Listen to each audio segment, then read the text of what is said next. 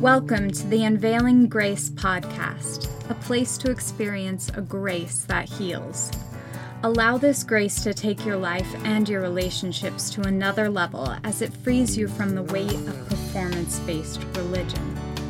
Enjoy another episode as Joel Groat and Lynn Wilder share encouraging stories and candid dialogue that can help you experience a grace that heals. Hi, and welcome to another episode of the Unveiling Grace podcast. I'm Joel Groat. And I'm Lynn Wilder. Glad to be back, Joel, and we're live today. yeah, we are. As I've been looking at my life and stuff I've been struggling with, I really just wanted us to talk with people about uh, COVID disruption, not so much about the virus itself, but just how has it been impacting our lives, uh, what, how we've had to adapt and pivot, and more importantly, how have we found grace? Uh, what have we struggled with? And how has Jesus showed up with grace in the midst of an incredibly disruptive, unusual time for the whole world? So, what, you, what what have you been finding in terms of your ministry? What's changed? What doors have been opened because of this? Well, I think you're usually on the speaking circuit, right? We we're Yeah. usually on the road um, from June through October, and sometimes we don't get home till almost Christmas, Mike and I. So, and we're typically in a different city and at different churches, right? Speaking and meeting people. So, meeting people who Right. have left Mormonism or who are who are questioning their faith, or Christians who have family that have gone into Mormonism um, and then spreading the book unveiling grace around. Yes. so right. all of that of course is shut down i was supposed to be the keynote speaker for bible league international in Yeah, I know the Bible League. they- Okay. they've canceled their conference right like a lot of people have done Yes. Um, yeah, I was supposed to be in Cuba in June and then back there again in September and then on to Kenya in October. And that is all gone. It's off. In fact, they don't expect to be able to have any sort of live conferencing anything until 2021 at the earliest. This new normal, I'll be honest, has not been necessarily to my liking because I enjoy being out meeting people and teaching and training. But here's one interesting thing. Our LDS friends have not been going to church and they haven't had, um, you know, they haven't had primary to go to and all the other organizational meetings Right. during the week. And So, what are they um, doing? Are you having conversations with any of them? What, what's happening? Well, a lot of them, I've talked to people who are finally chasing down the questions they had all those years, right? That Okay. they've ignored or they didn't have time to deal with. And so I have actually been doing Bible study one on one with people and Oh, answering their so questions cool. in the Word and doing it regularly. One one woman I'm currently doing Bible study with for about an hour and a half every Tuesday and Thursday, and she's kind of at the beginning of her stages, but she's figured out she thinks she wants to leave LDS, but um, she's struggling with taking her garments off. You know, sure. Oh man, that stuff but is so I'm available, right? Right. Usually I'm busy, busy but Oh I'm yeah, because when we're not, when we're on the road, we're basically available only to the people where we happen to be. yeah. So um, one woman read the book Unveiling Grace and told me she gave her life to Jesus. I believe she said February 21st.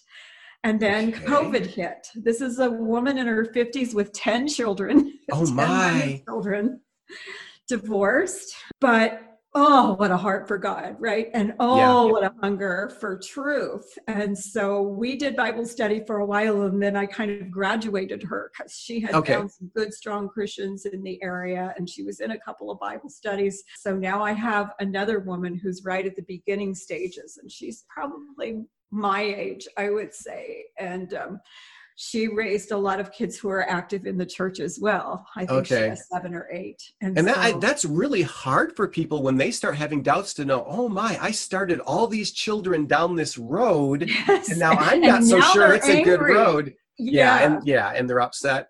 Well, Yeah. this thing about people having time to think, it just it reminded me Um, we have our mentoring program where people can find us, and we continue to have people asking mentors. But here's the interesting thing in the last week, we've had two people that have come back. One of them said, I'm really ready to start pursuing mm. this. And so we just reconnected a guy today uh, with his mentor. And, and especially the LDS life is so harried often, right? That's what's yeah. expected, all this workspace stuff that you're doing all day. That boy, when that stops, it's a real opportunity. Right. Yeah. and Holy to connect on the move. internet with other people in those early stages because you wouldn't want to physically tell your neighbor or any right. of your kids, right? So you're going to do these things kind of by distance and, and start reading. Yeah. But since you are such a Bible scholar, Joel, and you've you've been doing this so many years working with Mormons, um, one of the things that one of my women is struggling with is believe, and this is not rare. I've heard this a number of times. Okay you know how it's so special to a Mormon to go into the Mormon temple and to do your work for the dead yep. and to believe then that those people cross over from spirit prison um, when you do their work and they accept the Mormon gospel after they're dead on the next side.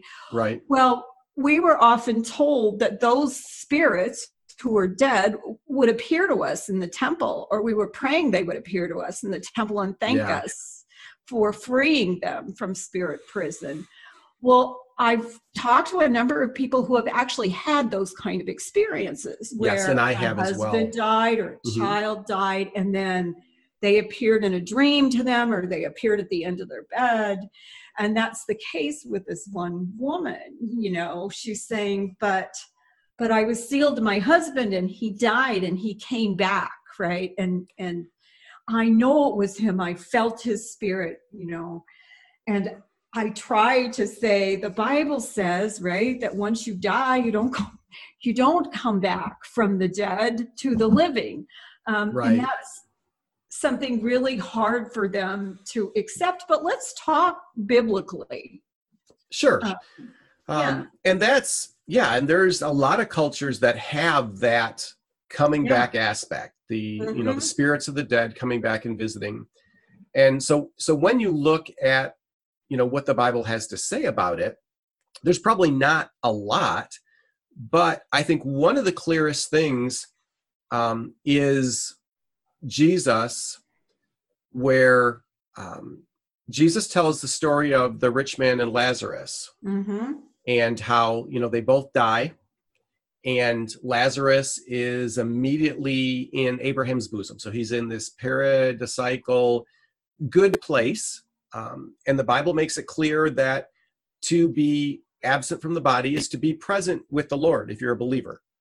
That's what the apostle paul taught.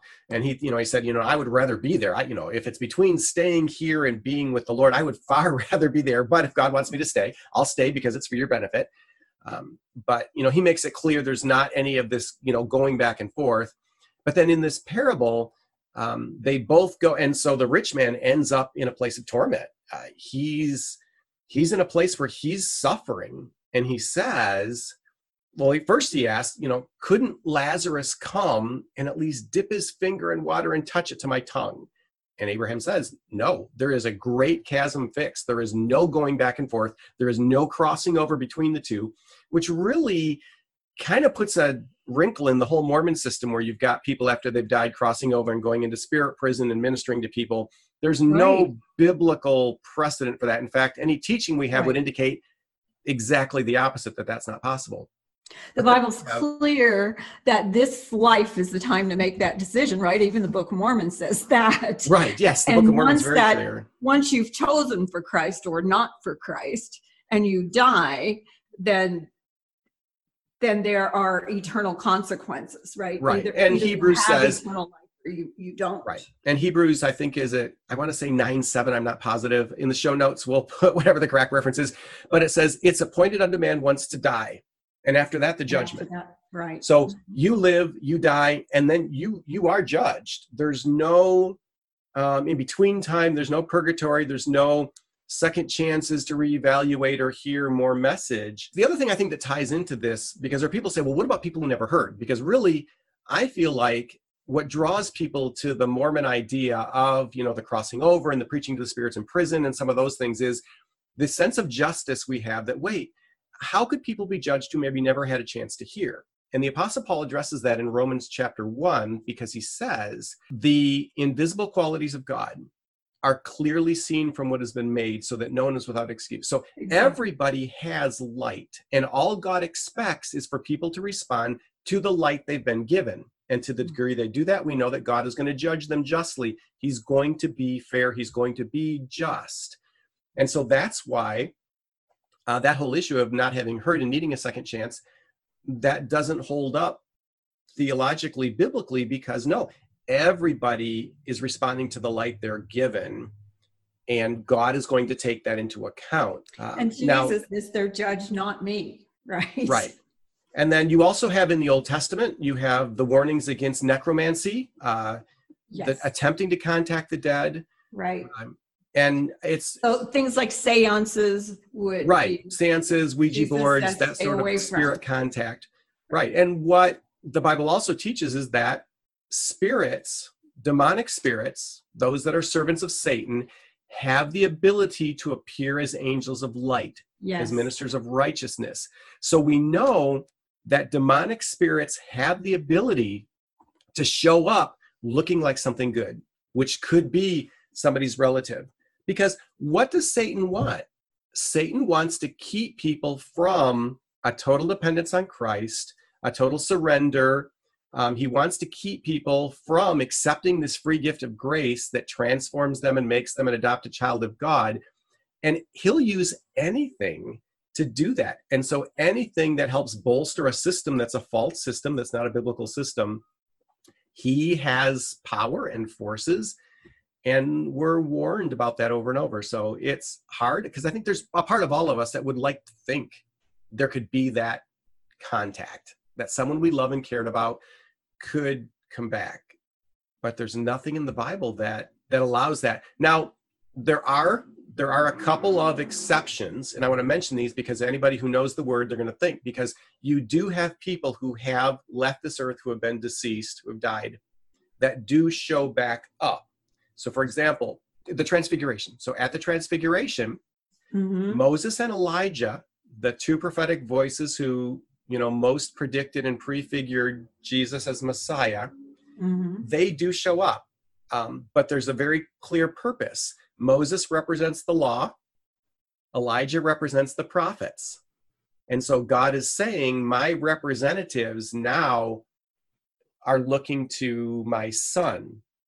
But that's something that God instigates for a specific purpose. And again, it's very rare. And the other one that you have is you have when Saul goes to the witch of Endor. Right. And he Old wants he mm-hmm. wants to talk to Samuel who's died. And we know from the witch of Endor's reaction, she was expecting to conjure up a familiar spirit somebody who would maybe imitate Samuel. Because when Samuel actually shows up, when God allows Samuel to speak from the grave in judgment on Saul, she is terrified, which means she did not get the familiar spirit she was expecting who would probably come. Those are the only instances where the one with Samuel, and even when I read that passage, I'm not sure it's actually Samuel that shows up. I'm not I'm not 100% sure that it isn't a demonic spirit.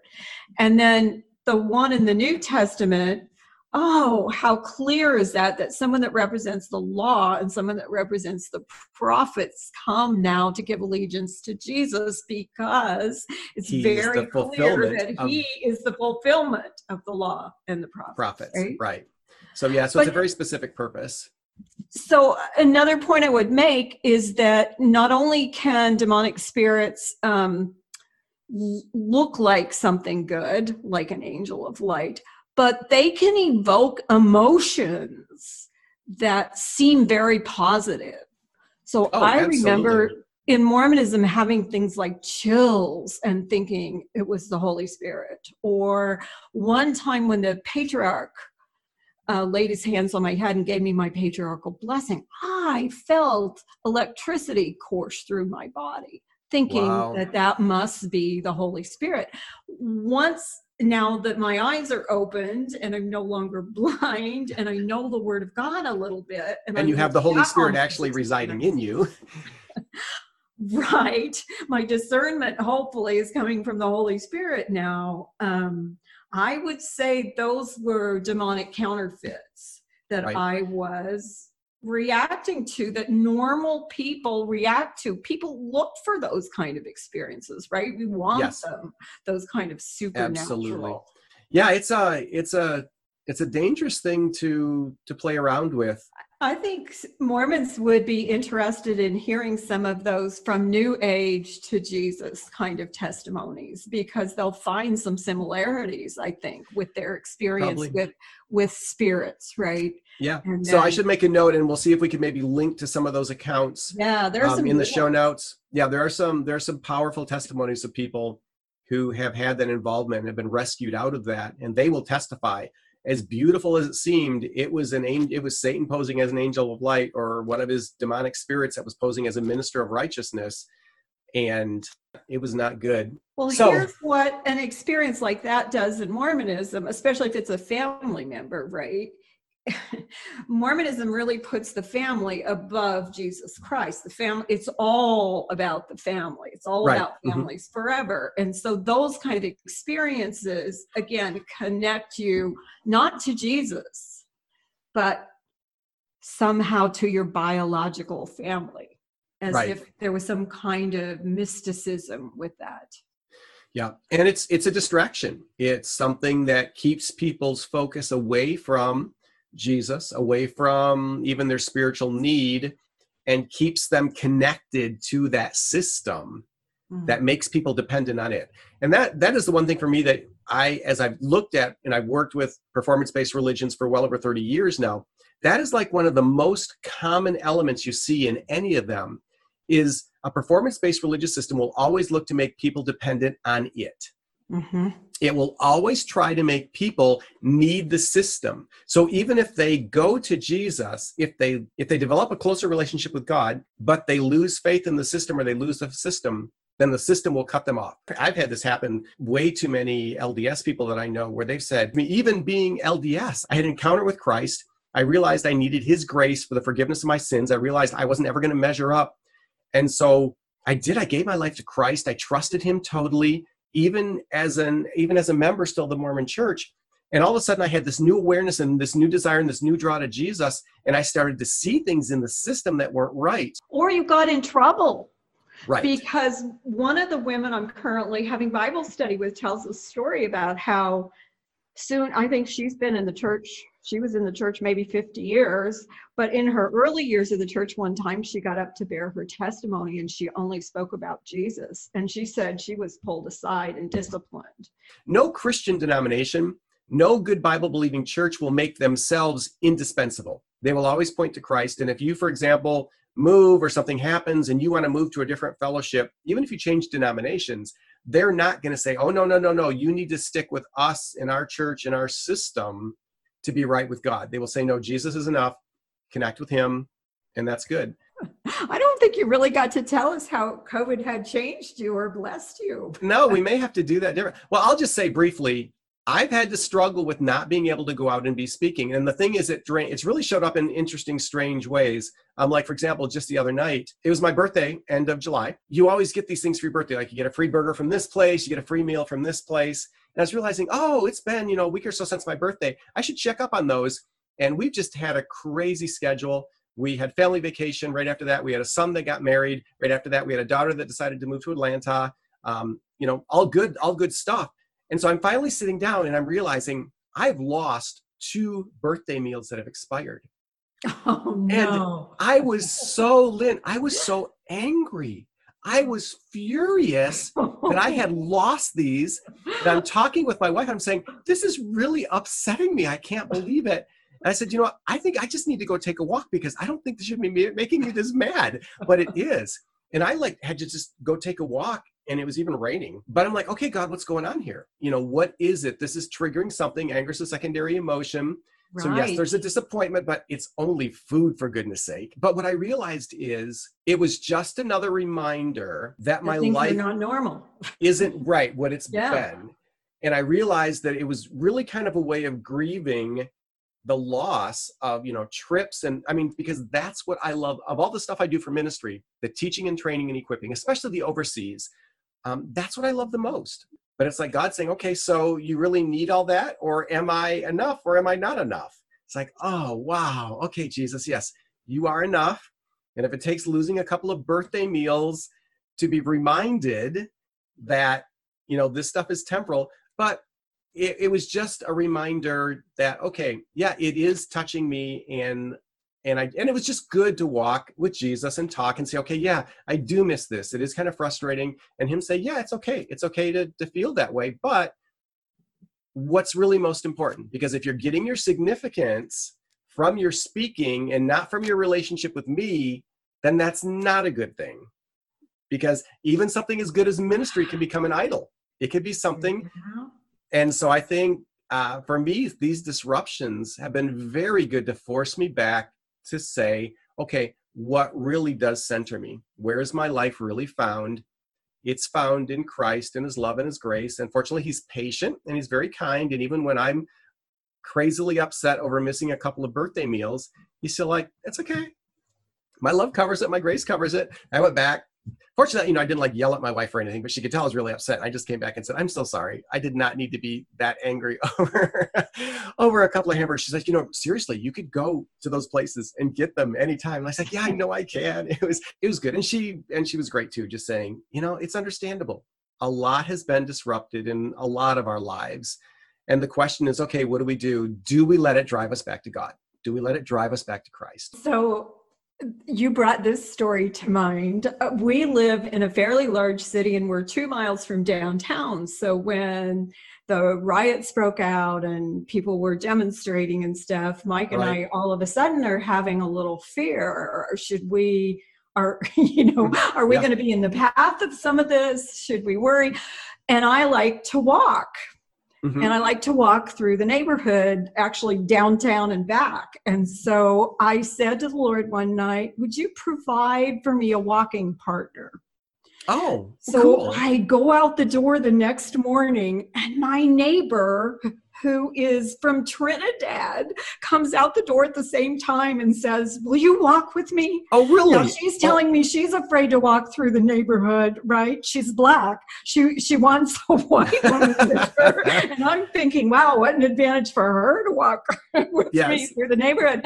God is so good, though. The yeah. best conversations have come from all of this. And since that, uh, another one or two people have joined us. And so oh, really? that's something that would never have been in my life, right? And right. God is often in our conversation. And I think part of it's just a willingness to be honest because I like to feel like I'm the adaptable, you know, on the strength finder test, adaptability, flexibility, all, those are like always been my top. And so it's okay, there's not a lot that rattles me, not a lot that messes me up. And so it's kind of been good to get a look at my own mortality. The fact that no, actually, you are touchable by some of this stuff. You're not immune and just yeah. be willing to acknowledge it. And I guess that's what I would say to any of our listeners too. And this doesn't really have anything to do with performance based religion, it's just life. Don't be afraid to take the disturbances and what you're struggling with to God. Take that to Him. Be honest and real. And that's the great thing I think about grace and the gospel is we can be real. I don't have to hide anything. I can walk out of my house and say, God, I'm like totally furious right now because I've lost these two birthday meals that seems crazy, but that's where I'm at. And have him say, okay, I hear you, my son. I see you, but let's talk. But that's so rich to meet with God at those moments of vulnerability where we don't have it all together, where we are struggling, where we look back and go, oh, wow. And to be honest and authentic, not just with right. him, but with other people, right? Yeah. To be able to go back to my wife and say, I can't believe I was that upset over birthday meals and have her say, Yeah, but it's probably not just those, right? It's this other. And go, Yeah, it is. I miss speaking. And I, am struggling to know, okay, where do I focus? How do I pivot? How do I continue to do the stuff I feel called to do? And we'll just uh, give people a heads up. We've got brand, we've got a series, two brand new series of videos that just Your have come up on YouTube. up today. I'm right. so excited. And if we had not been locked down, it's oh, it would have never forever, right? right. getting those videos up on the ex-Mormon Christians United for Jesus um, YouTube channel. And it's great. And it's great to just have be able to have that authentic, transparent relationship with God. And once you have it with God, you can have it with other people. You can talk about being messed up and shook up and disrupted. and we are, we? well, thank you so much for an authentic conversation tonight, Joel. and- thank you, and thank you for sharing how God is moving and the doors He's opening. And to our listeners, thanks for joining us. We're always glad to have you along on the podcast. And yeah, and don't forget, all of our episodes are available on the unveilinggracepodcast.com website. Everything is searchable there. You can search any word and find every podcast that has to do with depression, has to do with abuse, that has to do with grace. It's a new feature that's only been on there for probably about a month or two now, but we'd encourage you to go to the website, unveilinggracepodcast.com, use the search button. We're up to, I think this is going to be episode 99 or 100. So Wow, that's exciting. Have a party. That's awesome. All right, it's been good, Lynn. God is good. Grace and peace to you, Joel. Until Same to next you. time. So long. Bye. Thank you for listening to the Unveiling Grace podcast. Join us next time for another conversation devoted to helping your life and relationships flourish. As always, you can find show notes, program transcripts, and leave us your comments and questions at unveilinggracepodcast.com. For a limited time, we are offering the Wilders book, Seven Reasons We Left Mormonism, for a donation of any amount. Go to unveilinggracepodcast.com and click on the free book button to request yours. We greatly appreciate your support for the Unveiling Grace podcast, where you can experience a grace that heals.